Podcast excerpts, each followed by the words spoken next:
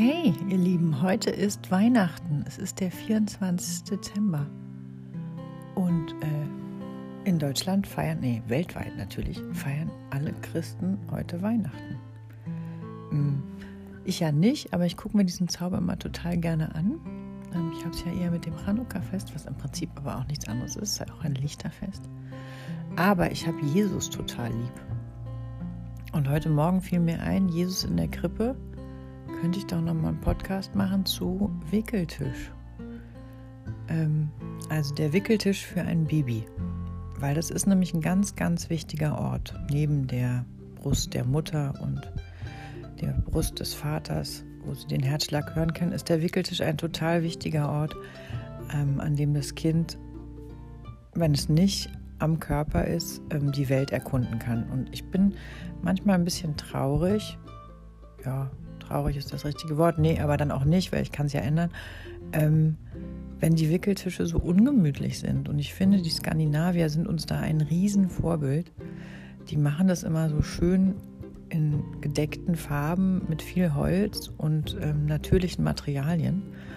Und ähm, die können den Wickeltisch zu einem Ort machen, der wirklich nicht nur um, ich wechsle mal eben schnell die Wickel, äh, die Windel, sondern der wirklich ein, ein Ort sein kann, wo man eher wie so eine Wellness-Oase, ne? wo man das Baby massieren kann, wo das Baby in Ruhe gucken kann. Und dazu braucht es aber so ein paar äh, grundsätzliche Einrichtungs- und äh, Ausstattungsideen. Und ich fange jetzt mal von vorne an. Also der Wickeltisch sollte eine Höhe haben, der so, die so ist, dass der Vater und die Mutter oder die, die wickeln, die Menschen, die wickeln, dass die einfach ähm, entspannt stehen können und sich nicht vorne überbücken müssen sondern in einer geraden, entspannten Haltung sein können. Ähm, ich habe auch schon ähm, einen Wickeltisch gesehen, wo man sich davor setzen konnte mit so einem Ball zum Beispiel, damit man sich super, äh, damit man gar nicht stehen muss. Ähm, ja, auf jeden Fall sollte man an dem Wickeltisch arbeiten können, ohne dass einem der Rücken wehtut, weil diese Anspannung überträgt sich tatsächlich auf das Baby. Dann sollte es ein Ort sein, der einem gut gefällt, also den man wirklich liebevoll eingerichtet hat. Und da sind die Geschmäcker ja total unterschiedlich. Ähm, ich stehe ja auf Naturmaterialien, also Holz und ähm, warmes Licht. Äh, Wärme ist ganz, ganz wichtig. Äh, Steckdose in der Nähe ist auch wichtig, damit man Föhn einstecken kann. Das ist ein total nützliches Tool in den ersten Wochen. Und ähm, es muss nicht zwingend eine Wärmelampe sein. Äh, mittlerweile gibt es ja auch so Ständer, die man daneben stellen kann, die man dann irgendwann auch äh, zum Beispiel ins Bad mitnehmen kann oder irgendwann als Heizpilz draußen verwenden kann. Ähm, aber wenn man eine Wärmelampe anbaut, dann muss die wirklich so sein, dass man die, an der man ziehen kann, ohne dass man das Gefühl hat, äh, die fällt dem Baby auf den Kopf. Und sie darf auch nicht zu nah und zu weit sein. Wenn sie zu weit ist, spendet sie keine Wärme. Wenn sie zu nah ist, verbrennt sie einem fast den Kopf. Also wenn man auf, wenn man wickelt. Also Wärmelampe, Wärmequelle ja und Möglichkeiten, um im Föhn einzustecken auch aber ohne dass man sich selber in Gefahr bringt. Rötliches Licht, total gut. Es gibt so Salzlampen ähm, oder man schraubt halt eine Glühbirne irgendwie in die Nähe, damit das Licht rötet. Und das Licht ist super, super wichtig, wenn es zu hell ist und wir kriegen das selber oft nicht mit, also Deckenlampen, wenn man die anstellt oben, die blenden das Baby total und ähm, wenn man dann den Kopf selber mal auf Wickeltisch legt und nach oben guckt und die Perspektive des Babys einnimmt, dann merkt man, wie anstrengend das Licht ist. Gleiches gilt übrigens für alle Räume in der Wohnung. Ne, also man trägt das Baby ja auf dem Arm durch die Wohnung und müsste eigentlich mal so in jedem Raum gucken, wie das Deckenlicht so ist. Ähm, also sich in die Perspektive des Babys begeben, weil dann wird man merken, dass gerade Badezimmer haben total fiese Deckenbeleuchtung. Also ich habe ähm, einfach am Anfang ganz viel indirektes Licht gemacht und kaum die Deckenbeleuchtung eingeschaltet. Und äh, wenn man die Wohnung davor so ein bisschen präpariert, dann äh, geht es auch. Ja, genau. Und dann finde ich gut, wenn man eine Wickelunterlage hat, die ähm, auf der einen Seite abwaschbar ist. Also ich habe eine Lieblingswickelunterlage, die ist von Leander. Ich mache immer, ich mache echt immer kostenlos Werbung. Naja, vielleicht sollte ich da geschäftstüchtiger werden. Ich habe gerade bei einer Kollegin von mir gesehen, die hat keine Ahnung, eine Million Follower auf Instagram und die hat es echt geschafft, irgendwie ihre ganzen Beiträge, die ich super schön finde, immer mit Werbung zu vernetzen, aber nicht aufdringlich, sondern sehr angenehm. Und ich glaube, die verdient ganz schön viel Geld mit Werbung. Aber egal, da bin ich halt nicht. Ähm, genau, die heißen Leander, diese Wickelunterlagen. Und die sind aus so einem Kautschuk-ähnlichen Material, sind relativ schwer, ähm, haben aber innerlich ein Wärmematerial. Also das speichert sozusagen die Wärme des Kindes und gibt sie auch wieder ab. Die finde ich total toll und stylisch sind sie auch noch. Also sehen einfach schön aus. Und ähm, ich habe sogar ähm, immer wieder ein Lammfell draufgelegt. Also man kann sich auch eine eigene Wickelunterlage machen aus einem dicken Kissen, ähm, so einer Unterlage, die einfach ähm, Flüssigkeiten abhält und dann ein Lammfell drauflegen und auf das Lammfell noch ein kleines Handtuch. Also man muss gar nicht ähm, jetzt eine wahnsinnig teure Wickelunterlage kaufen. Wichtig ist, dass der Ort warm ist. Und ich äh, drehe durch, wenn ich die Kinder auf diesen nackten Plastikunterlagen sehe und die frieren und es gibt keinen Föhn und es ist kalt und es ist unangenehm und die Eltern wundern sich, warum das Kind schreit. Ähm, das ist nicht gut. Also macht es dem Kind warm und kuschelig und mit indirekter Beleuchtung und mit einer entspannten Mutter und am besten irgendwie schon auch ein Schnuller parat, ne? vor allem in den ersten sechs Wochen, vorausgesetzt das Kind ist wirklich saugfest an der Brust und meist ist es das aber nach einer Woche. Ähm, damit das Kind beim Wickeln äh, saugen kann. Und an dieser Stelle nochmal eine, eine Empfehlung für mein Holy Wrap, der immer noch nicht super fancy ist und auch beim Anziehen vielleicht am Anfang gewöhnungsbedürftig, der aber einfach gute Dienste tut. Ähm, wenn ihr die beim Wickeln in diesem Holy Wrap lasst, dann haben die in Rückenlage keinen Mo-Reflex und haben nicht ständig eine Fallangst beim Wickeln. Und das wäre voll schön für das Baby, weil es sich dann beim Wickeln auch einfach entspannen kann. Und man kann den unten aufknöpfen und kann sie vom oberen Bereich, kann man sie im Holy Wrap lassen und dann kann man sie unten entspannt wickeln. Ähm, bitte keine Feuchttücher. Mittlerweile traue ich mich wirklich, diese Empfehlung ganz klar zu geben. Ich habe immer spätestens, nachdem die Kinder mit Feuchttüchern gewickelt worden sind, äh, nach zwei Wochen ein Hautpilz am Po.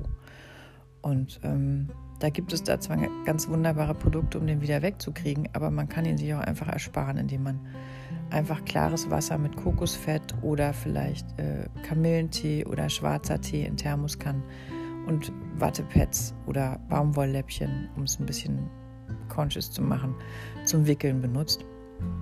Und sich auch angewöhnt, wenn man das Kind mit warmem Wasser zart abgewaschen hat, ohne es oben in Fallreflex zu bringen, indem man es einfach dort eingewickelt oder im Holy Wrap lässt, ähm, dann auch den Intimbereich und die Beinchen einzuölen, einzufetten, einzucremen, anzufassen, zu massieren. Da eignet sich total gut so eine abstreichende Babymassage, wo man die Beine auch so ein bisschen ausstreicht und den Kindern auch die Spannung nimmt. Man kann immer auch eine Bauchmassage machen, wenn das Kind es zulässt. Und meine Erfahrung ist tatsächlich, dass die Babys einem selber sagen, was sie wollen und was sie nicht wollen. Und vergesst bitte nicht, dass die so überempfindlich sind, ähm, weil die Haut noch gar nicht so viele taktile Reize erfahren hat, aber wiederum taktile Reize braucht, um in dieser Welt anzukommen und auch das Appetitzentrum im Gehirn anzusprechen. Aber die Dosis macht's, wie immer im Leben. Und manchmal schaffe ich es vielleicht beim Wickeln nur ganz kurze kreisende Bewegungen, um den Bauchnabel herum zu machen. Und dann kann ich beim nächsten Wickeln, kann ich schon das Bein eincremen. Und man merkt den wirklich an, wie sie sich in die Berührung hinein entspannen. Vorausgesetzt, man schafft ihnen gebärmutterähnliche Verhältnisse, also vielleicht muss man den Föhn anstellen. Auch da bin ich immer ganz glücklich, wenn ich Väter habe, die innovative Halterungen bauen oder so. Also da habe ich schon, ne, die haben dann so eine Halterung gebaut, wo, die, wo man den Föhn reinhängen konnte, wenn man zum Beispiel alleine wickelt und nur zwei Hände hat und braucht beide Hände am Kind. Manchmal hilft auch schon allein das äh, Geräusch und wenn man ihn dann braucht, kann man ihn sich einfach rausholen und den Babybauch föhnen. Beim Babybauchföhnen bitte niemals den Föhn an eine Stelle halten, sondern immer wackeln und den gebührenden Abstand halten, damit man das Kind nicht verbrennt. Ich meine, das sagt dann der gesunde Menschenverstand, aber ich füge es hier einfach der Vollständigkeit halber mal hinzu. Also das Föhn kann ein ganz wunderbares Tool sein, aber man muss es natürlich benutzen können. Ähm, ja, und ähm, Bauchmassage, Beine ausstreichen das Baby sich in die Berührung hinein entspannen lassen.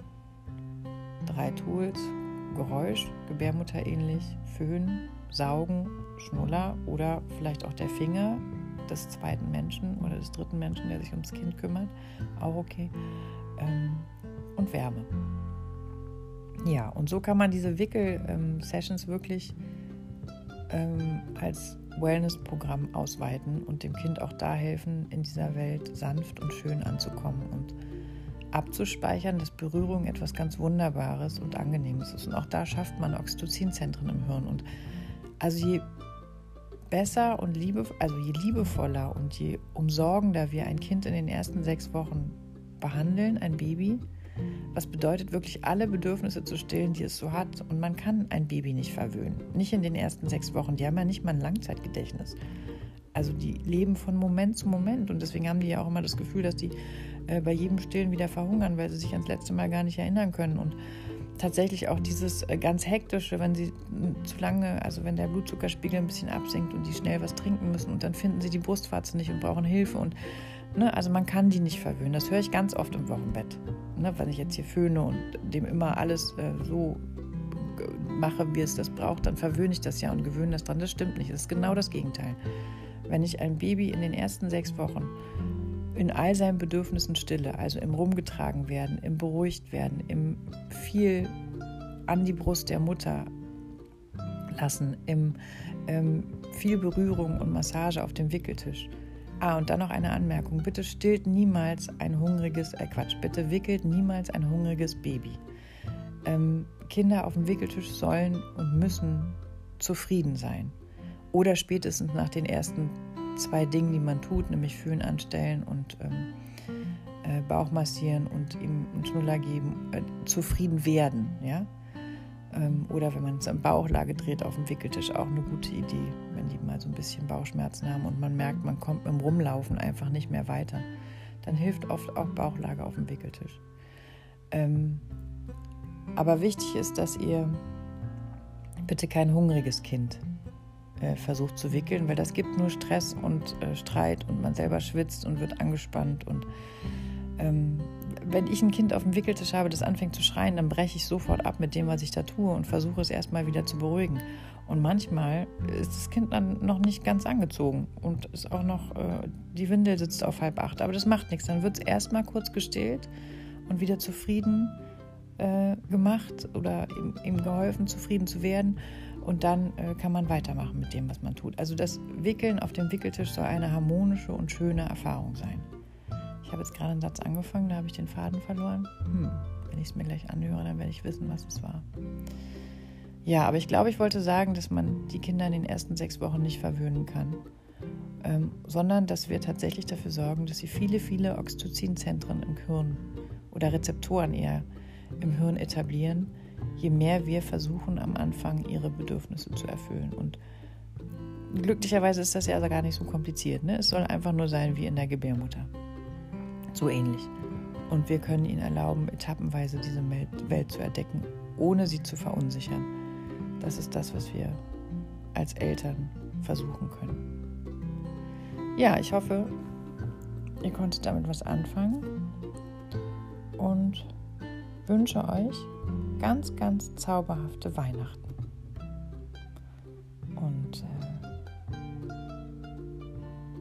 äh, ja, einen schönen Jesus in der Krippe. Happy Birthday, Jesus.